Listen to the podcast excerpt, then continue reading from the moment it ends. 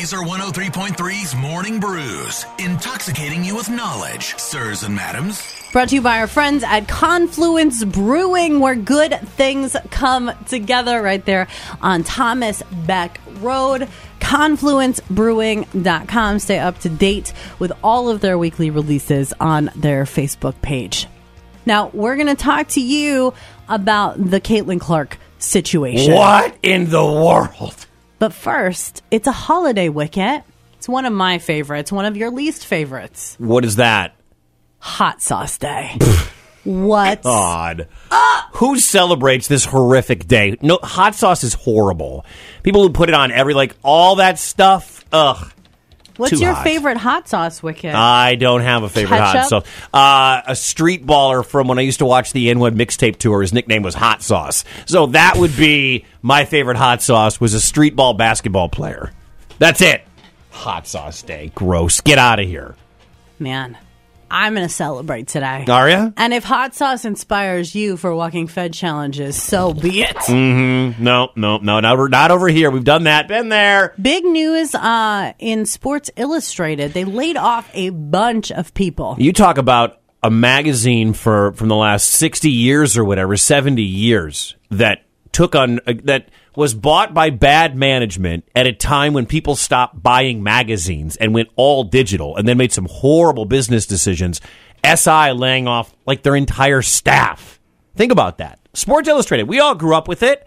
And then it became when when people stopped reading magazines and started doing everything on their phones and tablets and computers. It was like, how is SI going to survive?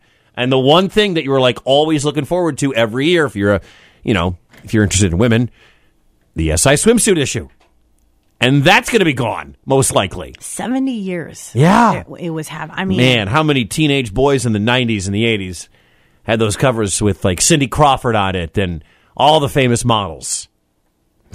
So now that's in question. I mean. I feel like there's no way the swimsuit issue is going away, or is it? It probably will. See, I've always wondered why why Sports Illustrated swimsuit issues still mattered after the the the proliferation of the internet. Like I don't. It's like people who pay for porn. Like why? Like anything you want, you can find. Like I don't understand people who pay for OnlyFans unless you're really into some niche stuff that's weird.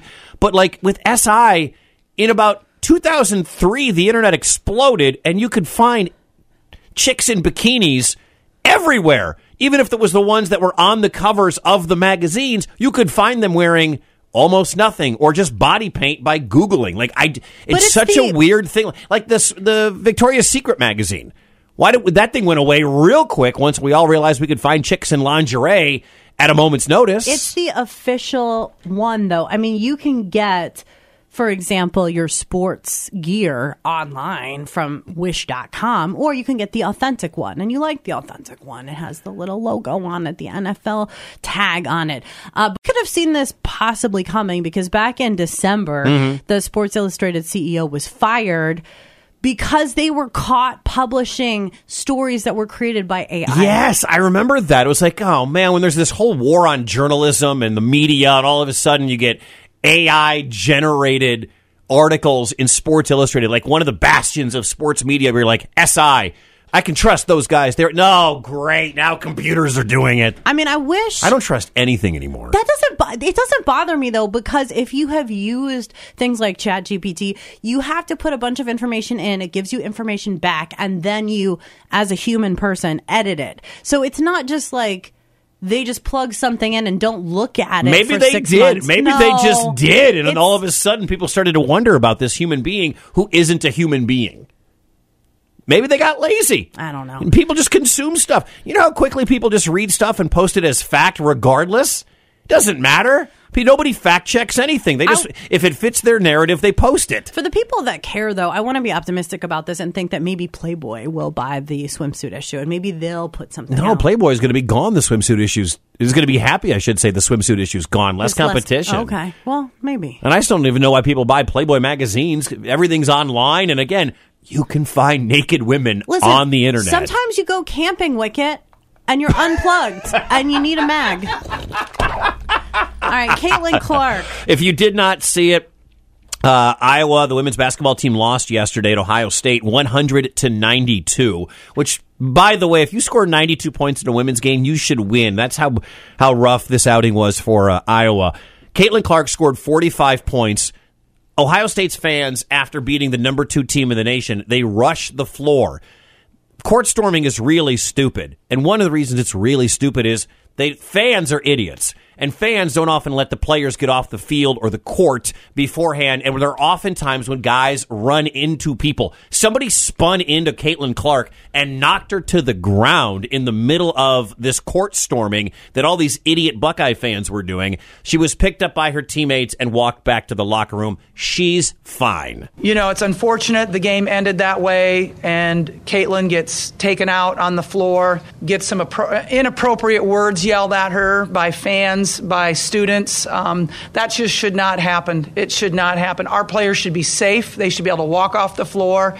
Uh, that's uh, that's very disappointing. I think Ohio State, great team, great environment, but but obviously very disappointed with the post game with our players getting injured trying to walk out of the gym. I was just trying to exit the court as quickly as possible, so I started running, and I was absolutely just hammered by somebody trying to run onto the court and basically blindsided and you know, kind of scary. Could have caused a pretty serious injury to me and knocked the wind out of me, but luckily my teammates kind of picked me up and got me off the court. So, and their AD already came and apologized to me, so I really appreciate that. And you know, this just what comes with the territory. I mean, I'm sure they tried their best to do whatever they could. Obviously, it didn't work, and that's disappointing. But just focus now on the game and you know ways we can get better. Caitlin oh, Clark always with the best answers. See, she thing, is so classy. She's very good at diffusing a situation. Like she diffused the Angel Reese situation from last spring with LSU, and she diffuses this one really, really well.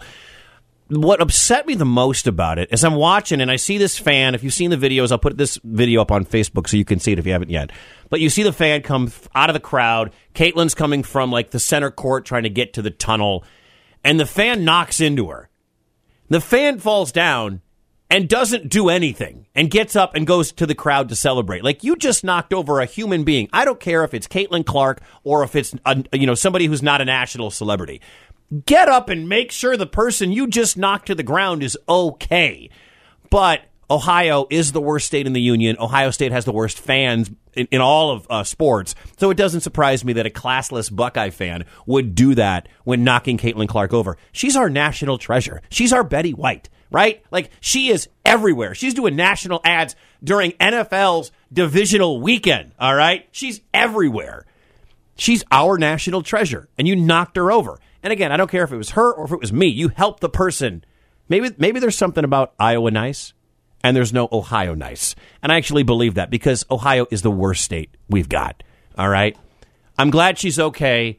I'm a little surprised Iowa got beat 100 to 92, but Caitlin Clark with another incredible night, 45 points, and she was classy. And you could hear Lisa Bluder, the head coach. She was angry. Mm-hmm. There will be some rule changes, I think, because of this when it comes to court storming. Like, you can't let fans run over players. It happens on the football field, it happens on the court, and I think it's dumb. I think it's just stupid. Well, of all the ways to get injured, that's the stupidest way. Not I even mean, playing the game. Exactly. Exactly. It's like that time, Wicket, when I bent down to pet a puppy too fast and threw out my back. Did you get the puppy? Yeah, pet the puppy. Okay. Morning Brews brought to you by our friends at Confluence Brewing, where good things come together. ConfluenceBrewing.com. Stay up to date with their weekly releases right there on their Facebook page. I would break the law just to let her frisk me. Do you want to date a chick with a kid? Mornings on Laser 103.3.